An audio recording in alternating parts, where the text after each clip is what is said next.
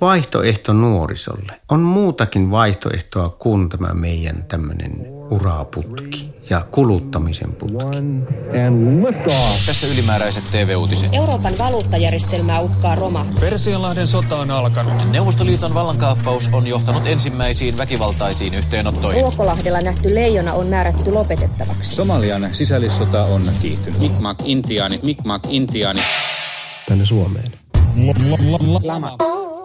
Tämä on tosi jännä, että me kihaltiin Seijan kanssa niistä sateenkaarisotureista luettu ja leiriä johti elementtien vartijat. Ja niitä oli maanvartija, ilmavartija, tulevartija ja vedenvartija. Ja nämä valittiin joka kolmannen kuukauden päästä uudet vartijat. Ja kun sä menit vartijaksi, niin sä sait uuden nimen. Sä sait sen vartijan nimen, joka säilyi sulla sitten niin kauan, kunnes sä sait jonkun uuden tehtävän. Se saattoi vuosia säilyä se nimi. Ja vartijat piti näitä miittinkejä aina ja päättivät kaikista leiriasioista yhdessä. Ja siksi meistä tuntui niin kuin Seijankin kanssa, että tämä on todella hienosti ajateltu, että tässä ei ole yksi, joka päättää kaikesta.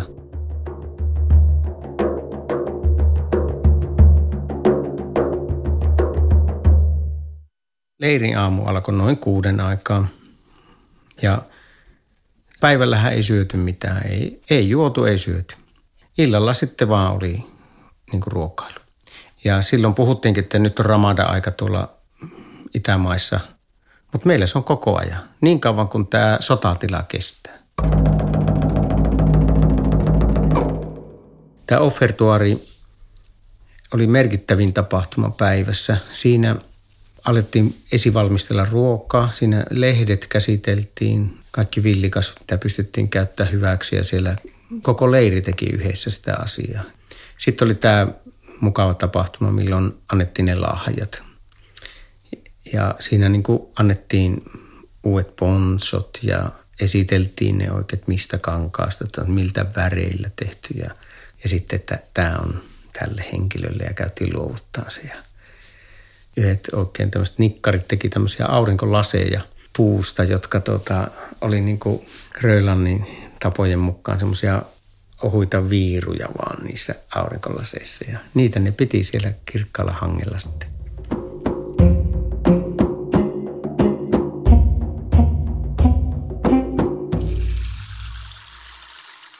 Offertuorin jälkeen lähdettiin sitten taas hommiin. Ja yleensä se oli, se oli aina hauskaa. Et siinä oli semmoista sanaheittua ja kaikkea kikkailua, niin siinä tuli mieleen just, että näissä on ihminen tehnyt tuhansia vuosia yhdessä töitä. Että kiva on niillä olla homma tehdä.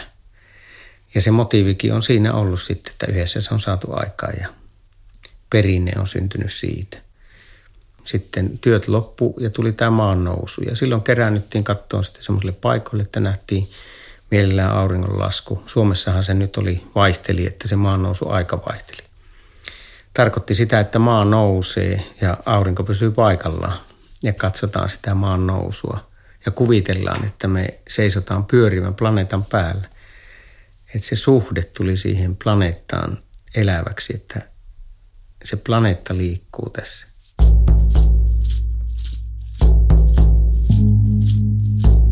Kuuden jälkeen alettiin syömään. Sitä ennen oli tämmöinen yhteinen piiri, missä jaettiin leipä. Ja se, se oli niin tämmöinen esikristillinen tapa jakaa se leipä, maan vartija jako. Ja silloin sitten murrettiin se leipä ja annettiin vieruskavereille. Ja sitten myöskin juottiin, se kiersi sille, niin siitä samasta maljasta juottiin sitten vesi päälle. Yleensä oli ruoka tosi mauittavaa, että se oli niin kuin, siellä oli kokkeja ympäri maailmaa, että japanilaisia kurmekokkejakin oli siellä, jotka ei aina päässyt loistaan, kun ei ollut niitä tarveaineita semmoisia, mutta vähäistä yritettiin tehdä maukasta ja hyvää.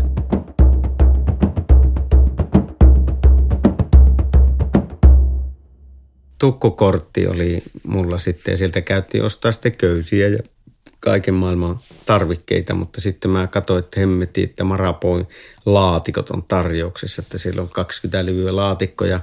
Semmoisen ostin sitten Seijalle, että siinä on nyt koko talveksi suklaata ja kerropa, mitä ne tytöt sanoo sulle siellä leirissä sitten viikon päästä. Ne oli nähneet unta suklaasta. Ja mä olin piilotellut kyllä niin kuin ihan pitänyt itselläni vaan niitä suklaita. Niin ne oli nähneet suklaaunia. Kummastuttaneet intiaanit tutkivat ja hoitavat metsää. Samalla Helsingin yliopisto tutkii, miten Kanadan intiaanin metsänhoitoopit tehoavat Suomessa.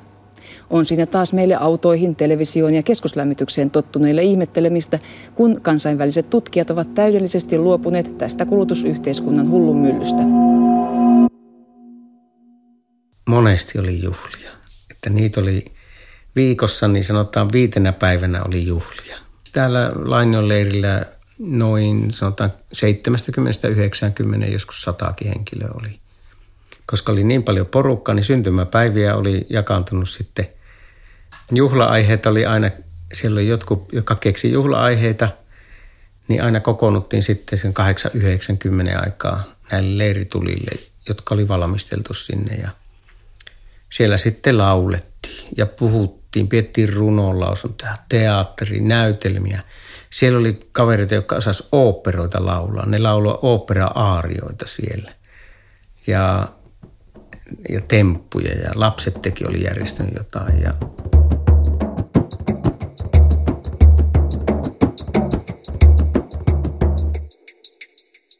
se oli yksi, eh, miksi Lainiolle mentiin. Että se on niin eristäytynyt rauhallinen alue, että siellä voi suorittaa näitä isoja rituaaleja – ja se oli niin kuin se kesti toista kuukautta se rituaali.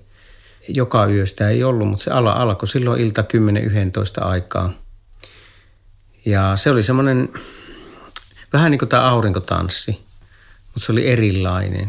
Se oli semmoinen niin kuin, se liittyi ehkä tähän niin kuin lisääntymiseen, koska siinä oli tämä alviolla silmä tehty sitten niin kuin pajusta ja koivu, koivusta ja sitten aina tämä tanssia – laitettiin siihen silmän keskelle ja sillä niin kuin kuljetettiin sitten tähän tämmöiseen, missä oli nuotiot ja siinä tämmöistä niin kuin ääretön merkkiä. Tämä tanssi aina tanssi ja muut lauleja soitti.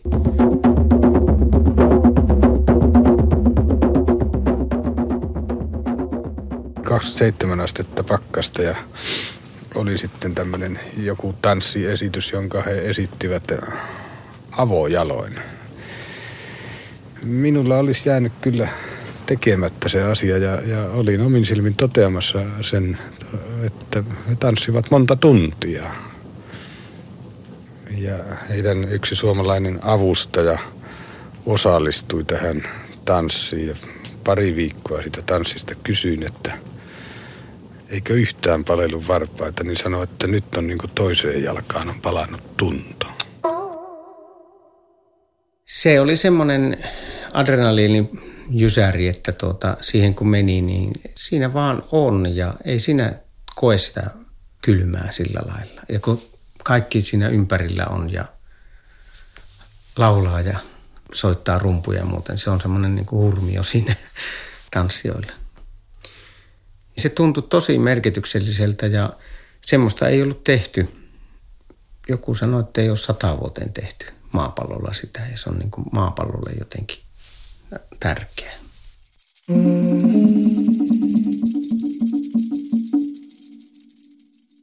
Mulla oli Apiolon niin kuin oikea käsi suurin piirtein täällä Suomessa, että aina kun hän meni ja tuli ja tapasi jotakin, niin mun piti olla kääntämässä ja järjestämässä sitä ja koko ajan pitkät listat, mitä piti tehdä ja kulkea ja käydä viranomaisten luona ja hommata näitä yhteyksiä ja mediaa ja vaikka minkälaista. Todella säteilevä ja voimakas ihminen ja semmoinen isällinen ja hyvä olo siinä hänen lähellään oli. Ja moni, moni sanoo sitä samaa, että hyvin tasapainoinen, ja, mutta sitten osasi olla myös hyvin niin kuin päättäväinen ja selkeä ja kova, jos sitä tarvittiin. Päättäväisyys oli kyllä siinä, siinä ylimpänä. Hän kyllä tiesi ja taisi.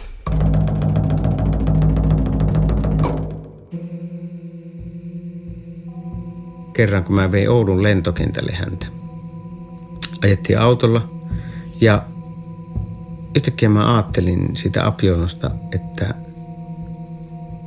että miten, mitenhän se, että huijaakohan se tuolla asialla jotenkin. Tämä, oli, tämä asia oli vähän jotenkin outo juttu siitä. Tuli semmoinen niin kuin vähän semmoinen kysymysmerkki ajatus.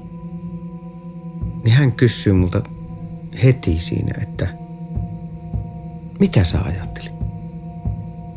Oltiin ollut 20 minuuttia suurin piirtein hiljaa. Että mitä sä ajattelit? Kerro, mitä sä ajattelit?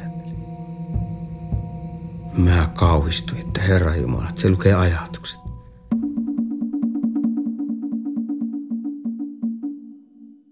Se kaveri osasi lukea niin kuin ihmiset ja se osasi muistaa, se muisti niin kuin hirveästi asioita. Se oli kehittynyt tämmöinen niin kuin joku yliinhimillinen ihminen. Tämmöisiä varmasti on ollut ja ne, jos ne käyttää niitä kykyjään nerokkaasti, niin nehän pystyy tekemään vaikka mitä. Ja siksi se on niin kuin vaarallista. Apionosta kerrottiin, että hän on ollut ensimmäisiä alkuperäiskansa-ihmisiä, joista on alettu miettimään, että tästä voisi tulla vaikka Yhdysvaltain presidentti. Ja hän on pankkeja perustanut siellä Amerikassa ja Dalai Laaman kanssa on ollut jotain projekteja yhdessä ja Salvador Dalin kanssa ollut tuota Pariisissa vietelleet siellä Dalin syntymäpäiviä ja Beatlekset oli kysynyt kuulemma Apiololta, että he haluaisivat tämmöistä niin meditaatio-oppia, niin tuota, Apion oli sitten ystävälleen Maharisen Mares Joogille sanonut, että otappa sinä heidät nyt sitten oppilaaksi. Ja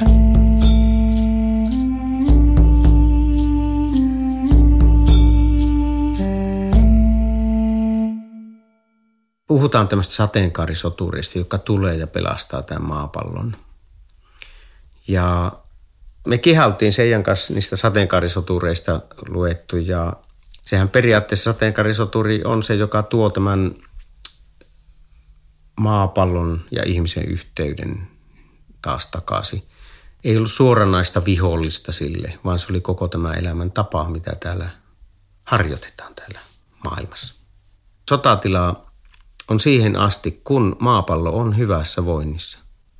Et nyt on tämä leiri ainoa, joka puolustaa sitä, niin sitä maapalloa suurin piirtein. On myös muita, jotka on niin kumppaneita tässä hommassa, mutta e, tällä tavalla ei kukaan toiminut silloin ainakaan missään näin aktiivisesti ja suora päämäärä siihen, että miten tämä tehdään ja koko ajanhan sitä kehitettiin erilaisia niin kuin sanotaan primordial technologies, missä, missä niin kuin käytetään, löydetään niitä vanhoja teknologioita, että miten eri asioita voidaan hoitaa paremmin.